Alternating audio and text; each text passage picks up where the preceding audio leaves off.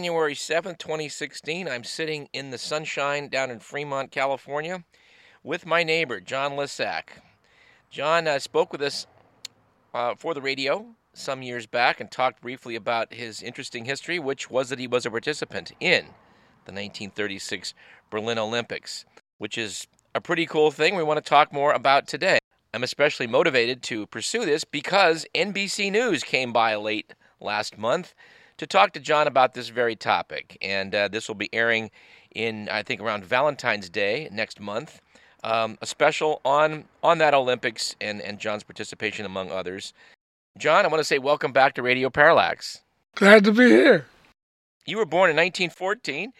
Let, us talk a little bit about your life because, as part of history, there was a terrible influenza epidemic that struck the nation and struck the world yeah. shortly afterwards, and this this was uh, this tragically um, affected your family. My mother died in 1918. She gave birth to her fourth child and got the flu, and she was gone in a week. My dad worked six days a week, 12 hours a day, and he had four children, and no, no way he could do that. So the, the church that he belonged to helped him. They took care of the kids. Two of the boys, uh, I was four, my brother was six. We went to a Catholic orphanage in Elmsford, New Jersey. And we stayed there a year and a half. And my brother froze his feet and uh, went to hospital. Then my dad took me out. He, he worked for a gentleman who was big in the Red Cross. Lyle, his name was. And Lyle got me into the the uh, New York Orphanage Asylum, was in Hastings on Hudson, New York. Yes, we should point out that you were living in, in, in New York on, on, the Hudson River, which has something to do with why you became familiar with canoes a little bit later in the story. When I when I got to the to the New York Orphanage, they, I stayed there for 17 years. I, I went to the Olympics from there finished high school from there, went to college from the Graham School. It changed the name from the New York Orphanage Asylum to Graham School because Alexander Graham Bell donated a bunch of money, ah.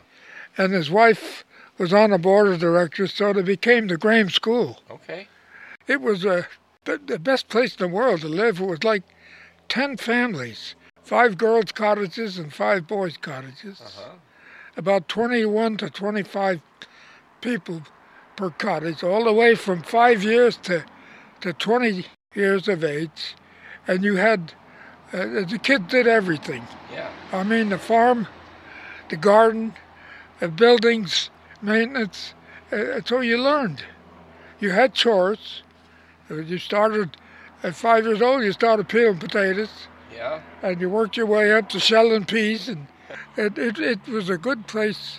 When we finished grammar school on, on, the, on the grounds, we went a mile and a half to Hastings High School. I watched them build it when I had my paper route. So I was in the first class, uh-huh. and I was the first in the first senior class to graduate. Okay. In 30, well, 37 this, this makes your story so much more remarkable, John, because we think about people going to the Olympics today. It's a lifetime. It's just it's a lifetime commitment. They're being trained since they were small children. They spare no expense. A lot of a lot of places, uh, um, you know, in the old communist bloc, used to, that was your profession. You were you were trained as a small child. You you were just you know a, a kid under difficult circumstances in New York on the Hudson. Um, I guess the question is, I don't know the answer. To, uh, how'd you get involved with boating and canoeing? My brother was an artist and a craftsman, and he, he went to work at a yacht club when he was in high school, mm-hmm. repairing boats, because he was good with woodwork. He lived at the yacht club and took the train into New York City every day to go to art school. He, he got into canoeing from the yacht club. He bought a used boat and fixed it up. And he invited you along to come start playing yeah. the same? Okay. I, I gradually worked my way up to uh, adult status at the Graham School. I had my own paint gang, and uh, uh, and so with adult status, I didn't have to. When when when the work hours were over, I was on my own. As long as I went to school, okay, and as long as I was there to work the crew after school, they they let me go. So I imagine after school you're spending a lot of time down there on the Hudson uh, yeah. paddling about. Well, after after work every night, I would go down to the canoe club and and train f- for a couple hours, then come home and, and do my homework and, and go to school the next morning. And, my, and that's the kind of day I had. You competed in a tandem tandem canoeing i- Yeah. when you got to the Olympics. So Yeah. that, by definition, means you had a partner. Yes. Who, who was your partner? How did you hook up with him? And how did you guys get so damn good? We trained, we practiced a lot. He was about my age, but he was a professional laborer. Okay. Uh, he he worked in caissons under the river and and top of buildings and what. He could lift a a 260 gallon beer barrel over his head. But he, he had to have help to get it down, otherwise he. so, so he wouldn't do it unless he. Had help. But but uh, uh, when we came home from the Olympics, I went to college, and I came back my freshman year in the summer, and I I did a couple more regattas, but then I didn't have time. I had to work for a living. yeah. I had to study, so I never went back. Well, let me ask you this. How did you get the idea that you might be an Olympian? I mean, somehow you must have realized you guys are pretty good. You're paddling around. How, did, how was that connection made to the, uh, to the U.S. Olympic team? The American Canoe Association uh, uh, had a demonstration event in uh, in Los Angeles in 1932. In the next Olympics, 36, they they promised the Canoe Association uh, a place to compete. So we were the first group that went. Okay. We did, we weren't assigned a parade or a place on the stand or, or anything. We were just like spectators, but we competed. That was the sad part. We stayed in the in a officer training school that was on the on the lake Okay. where the canoe races were. That was about 30 miles from Berlin. Oh. Grunau was the name. That's where the oarsmen trained and raced, and that's where we trained and raced. All right. Well, what was it, what was it like going over there? Did you guys obviously went by ship back in those days when they weren't flying people around the world? ten of us had two rooms, six six floors below sea level. Because you were kind of an add-on event, you were you were kind of a slightly second-class citizens. and that's why I was in the stands when Hitler pulled his trick. He refused to shake hands with uh, Jesse Owens. Yeah. And what I noticed, I was in the stands, and when I noticed it, suddenly it was quiet. People kind of digested what they heard and what they saw. And then uh, it went on, the, the show went on, and so it, became noisy again. There was a, there was a kind of a, a hesitation and, and uh, uh, I guess a feeling of awe that it happened. I, I got to talk to Jesse, and I, I, I said, uh, "Did this happen before?" And he says, "Oh yeah." He says, "People hate to get beat, but they hate more to get beat by a black man." Of course, race relations here in the United States were not so great in the 30s either. So Owens, uh, you know, may have demonstrated to the world that uh, that uh, there's an equality among the races, but he came home and he was still he was still basically a black man in America. At that time, I was quite young. I had my 22nd birthday on board ship coming home. So, and I'd lived in that institution, so I, I had a kind of protected life. I never met any black people until I went to college. Uh, the president of our class was a black man. He came to Springfield his freshman year, and he was the president. He was elected president of our class four different times each year. I went to a alumni meeting in San Francisco one time, and one of the guys there was in my class, and he was in that that black fighter group, Oh, the Tuskegee Airmen, yeah. Muskegee Airmen, and uh, that's the last time I went to any uh, college function. Uh, Berlin was supposed to get the Olympics, I guess, in 1916. World War One got in the way, so they were trying to show the world a lot of things that we're back. Uh, we're we're now a record force to be reckoned with. He spent like, I gather, like 30 million dollars to try and to try and beef up Berlin and make it look like a showcase city. When I gathered, John, it was it was uh, pretty modern, and Uh, one of the things that impressed me, you couldn't hear the streetcars coming. They were so smooth. uh, And so you were used to crossing the street in front of a streetcar because he's banging, you could tell right where it was. Not in Germany. and one thing I noticed when we when we finished our event, we were free to travel. And Jimmy and I were were uh, on the train and we, we got free transportation because of the uniform.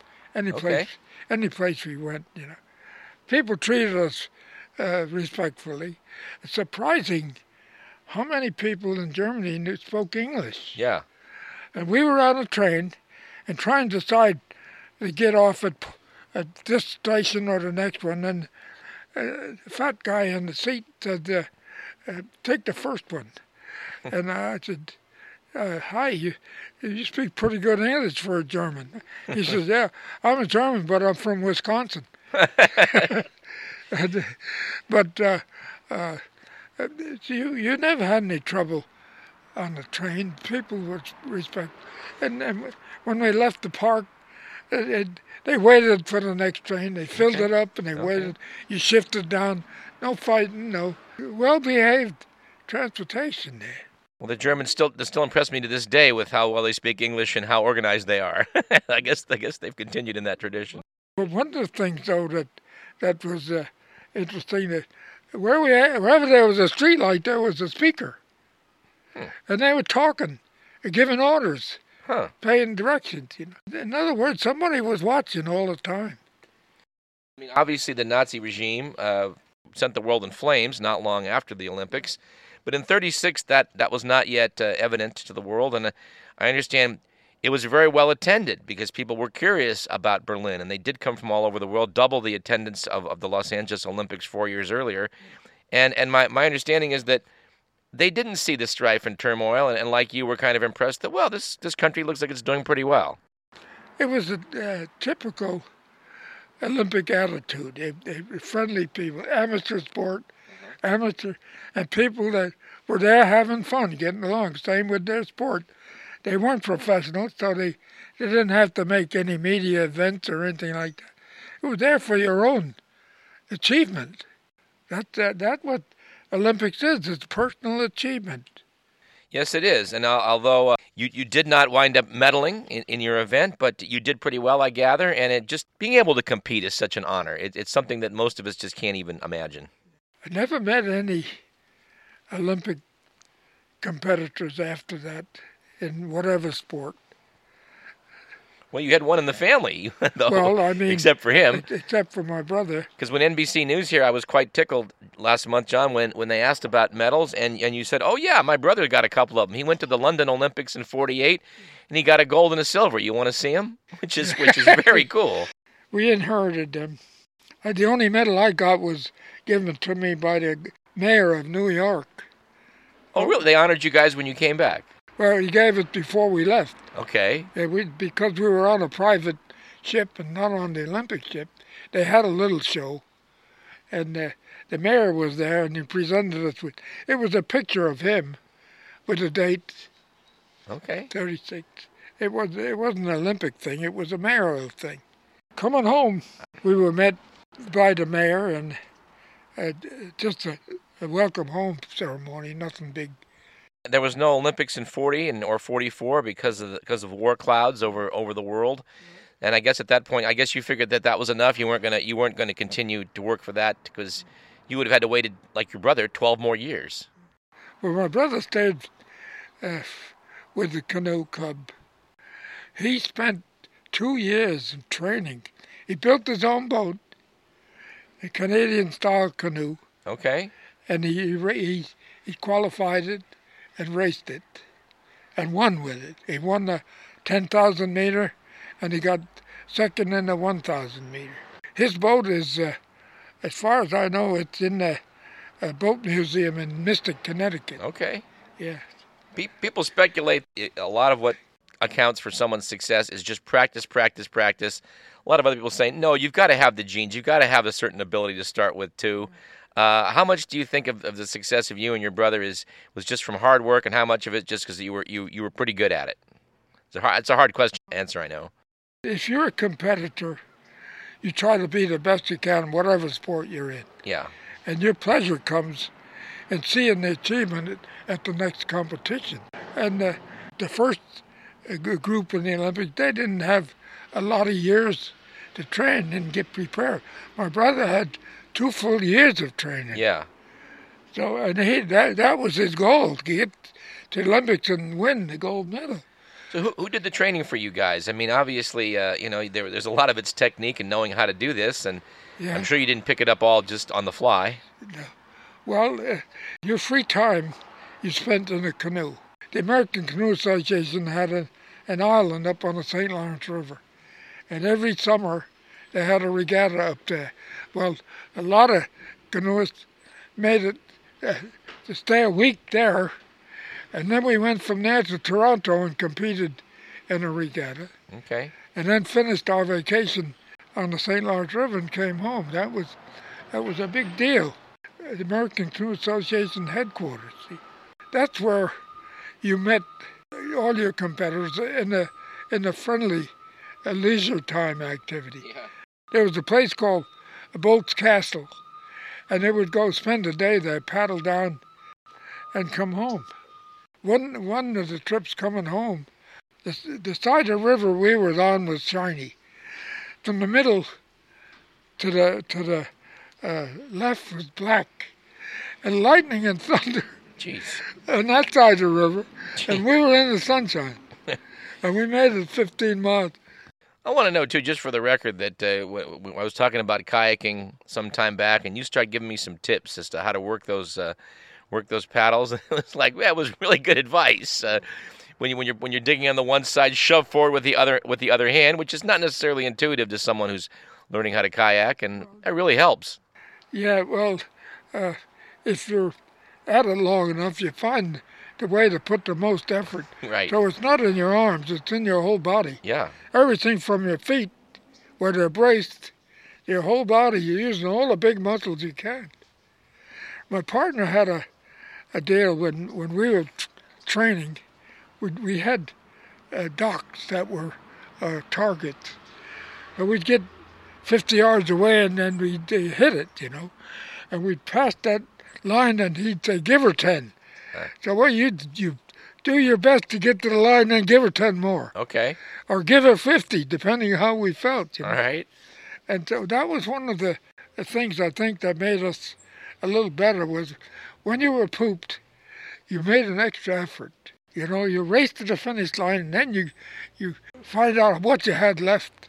Well, I can't say I'm an expert on training in, in, in, in athletics, but I have always heard that extra effort you give at the end that it's worth a lot more than everything you did up till then. Yeah, I, I, I I'll never forget. You give a ten, If- and we'd sprint ten more strokes, or, or if it was good, we'd go twenty or fifty, depending on, on uh, his feeling of the event. He was the, the the captain of the team. I was the stroke. Okay. Okay. He was the captain because he steered the boat.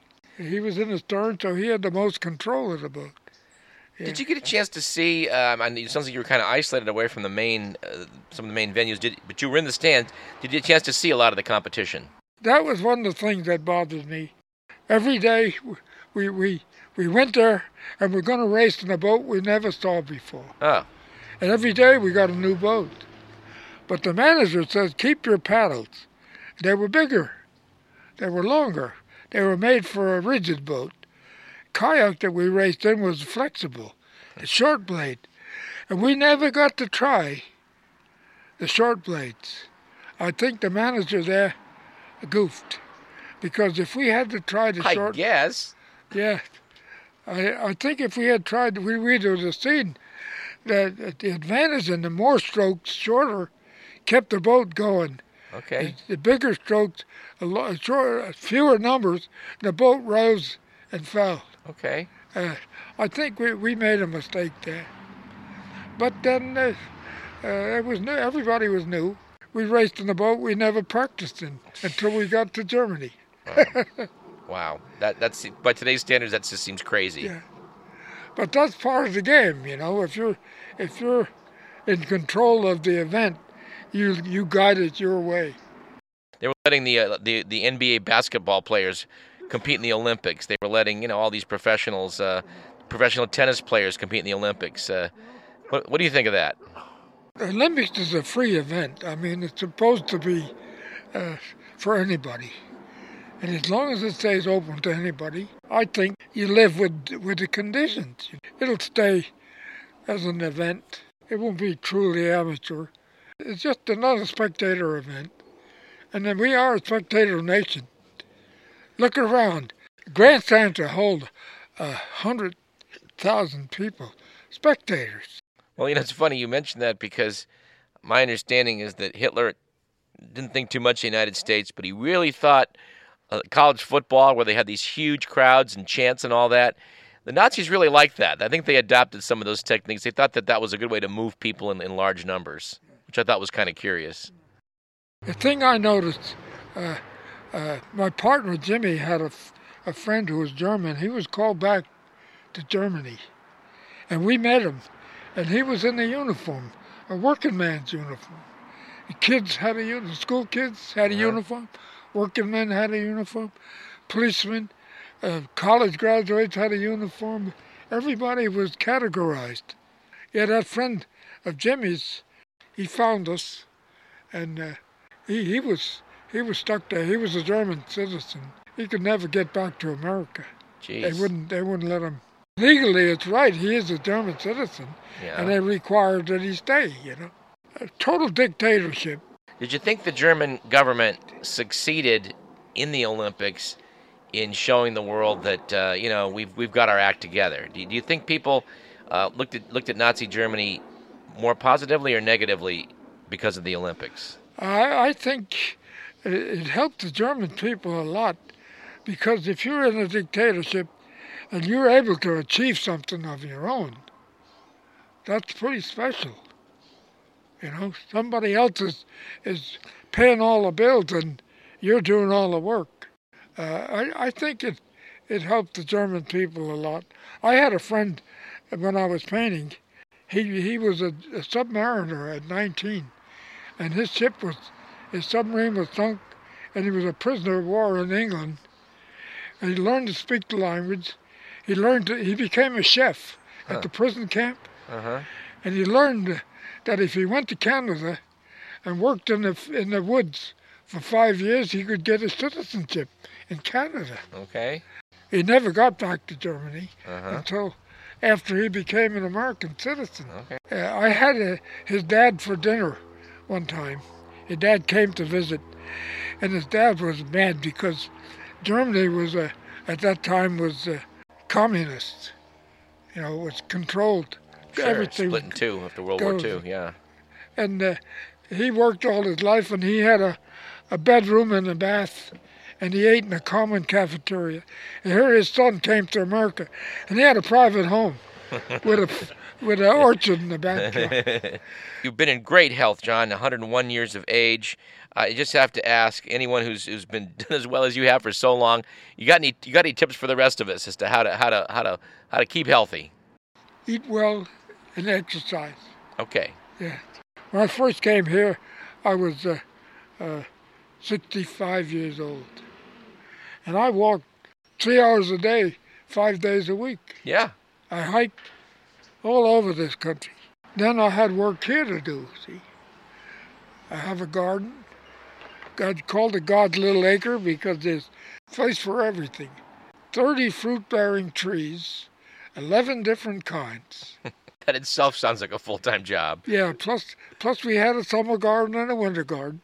I had a friend that was an Afghani professor, and he lives a couple of blocks from here. And I used to meet him when I was hiking. He told me I was going to live to be 110. And so I got eight years to go, if I, if well, I believe him. Yeah. And, and I believe him too. Yeah. he, he, he lived all over the world, and he said, This is the best weather in the world all year round. Well, we're sitting out here in January, out in the yard in the sun, so I got to say it ain't half bad. Although I wish I wish the clouds would kind of go away. it's a little cool. Yeah, but uh, I remember a, a, really bad winter back in uh, in uh, Hastings, where everything glazed. It was 15 degrees below freezing for 15 days. Mm. Everything was glazed. Hmm. The trees, the sidewalks, the gravel roads, you, you slid everywhere you went. this is an explanation from why we're having this conversation in California and not New York. Yeah. Living in four seasons is a good thing. You learn how to live, uh, you know, all, all weather conditions. Out here, you have a dry season and a wet season. Well, John, it's been it's been a pleasure talking about this. When that event airs next month, maybe we'll come back and do a follow up. We're going to see how that comes across on NBC. They're going to have a lot of footage of a lot of your fellow competitors. Uh, I'll, I'll be interested to know what they do with it. Yeah, quite often when I wake up, I'm astounded that people after 80 years, people are still interested. John Lysak, thank you so much for speaking with us again. And this is not going to be the last time. We're going to come back, and after NBC does their thing, we'll chat about that. I'll see you when you get here. All right. My grandson's uh, father-in-law came. He's 95. Okay. And when he left, uh, he says, uh, I'll be back in five years. I said, I'll, I'll wait for you.